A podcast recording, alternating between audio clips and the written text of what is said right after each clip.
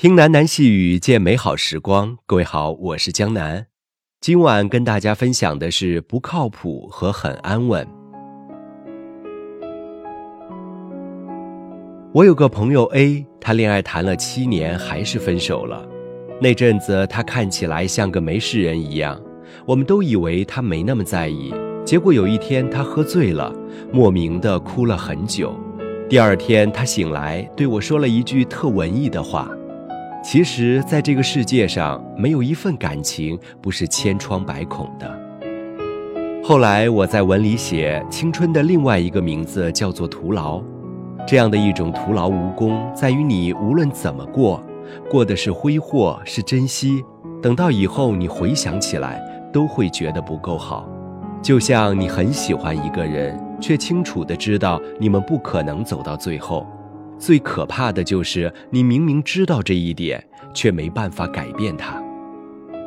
曾经我和我妈讨论过这个问题，她说明明不可能在一起，还要谈恋爱，这样就是一种不靠谱。我说没关系，现在我哪怕跌倒了，也还能爬起来。朋友 B 今天突然跟我聊起天来。他问我：“你将来是会选择一个你喜欢的，还是一个喜欢你的？”我想了很久，始终不知道应该怎么回答他。我本以为按照我的个性，一定会说选择一个我喜欢的，再加上一句“我从不怕爱错，只怕没爱过”之类的文艺的话，却没想到我踌躇了。选择一个我喜欢的，怕受伤，怕不靠谱。选择一个喜欢我的，很安稳，却又怕自己不甘心。他说：“年龄已经摆在那里了，拖不起了，还是选择一个喜欢自己的，也许会比较幸福一点。”他说：“以前对他来说，梦想比什么都重要，一心就想读研，现在却什么都不想了，只想早点回家，一点也不想累，不想做个女强人。”想随便找份稳定的工作，有个稳定的老公，稳定的家庭，就这么算了。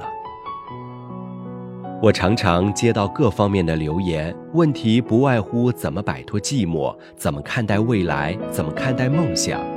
往往我都不知道怎么回答他们。直到元旦那天凌晨四点，我还在赶稿子，合上电脑的我睡眼惺忪，却突然明白了。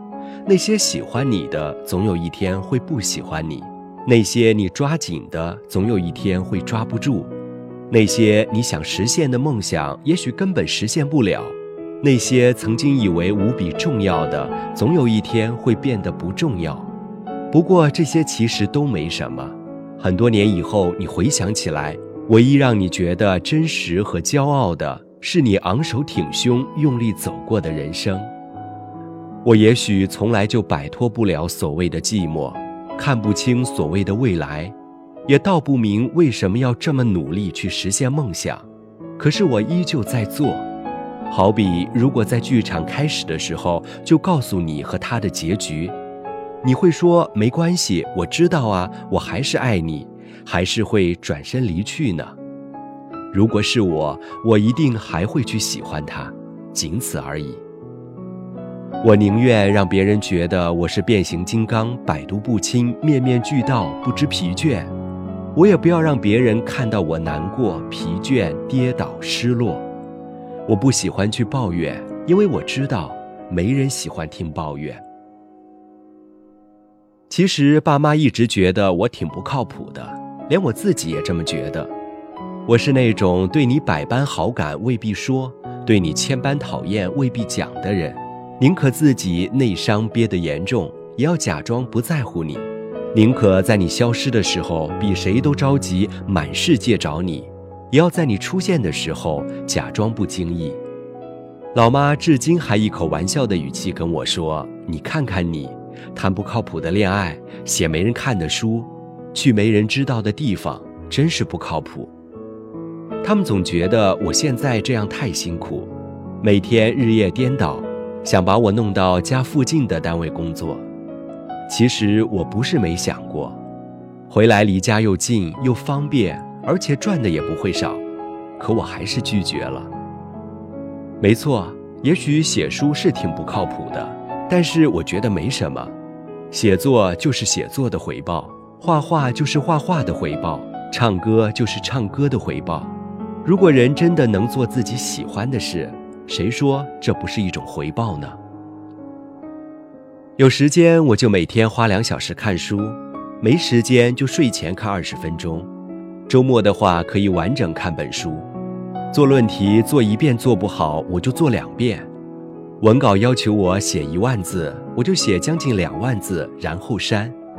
写出一篇好文是运气，如果一个人一直在写的话，那就是靠努力。更多时候，世界对你的态度取决于你对世界的态度。没什么好抱怨的，其实这都没什么。有个朋友每天晚上八点必须看部电影，然后喝点红酒，伪装小清新，然后十一点准时睡觉。住在楼上的小伙天天早上五点钟就起床跑步，而我那个时候往往还没有睡。我们都会找到属于自己的生活节奏，然后沉溺其中无法自拔。我不知道是不是还有很多人面临着像我这样子的选择。其实大多数时候，不管我们选择不靠谱还是很安稳，我们都面临着一个很重要的问题。这个问题归根结底是三个字：安全感。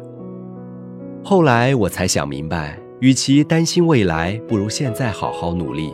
在这条路上，只有奋斗才能给你安全感。不要轻易把梦想寄托在某个人身上，也不要太在乎身旁的耳语，因为未来是你自己的，只有你自己能给自己最大的安全感。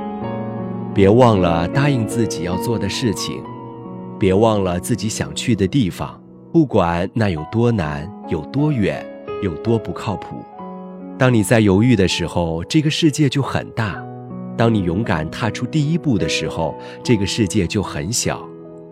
等到有一天你变成了你喜欢的自己的时候，谁还会质疑你的选择不靠谱呢？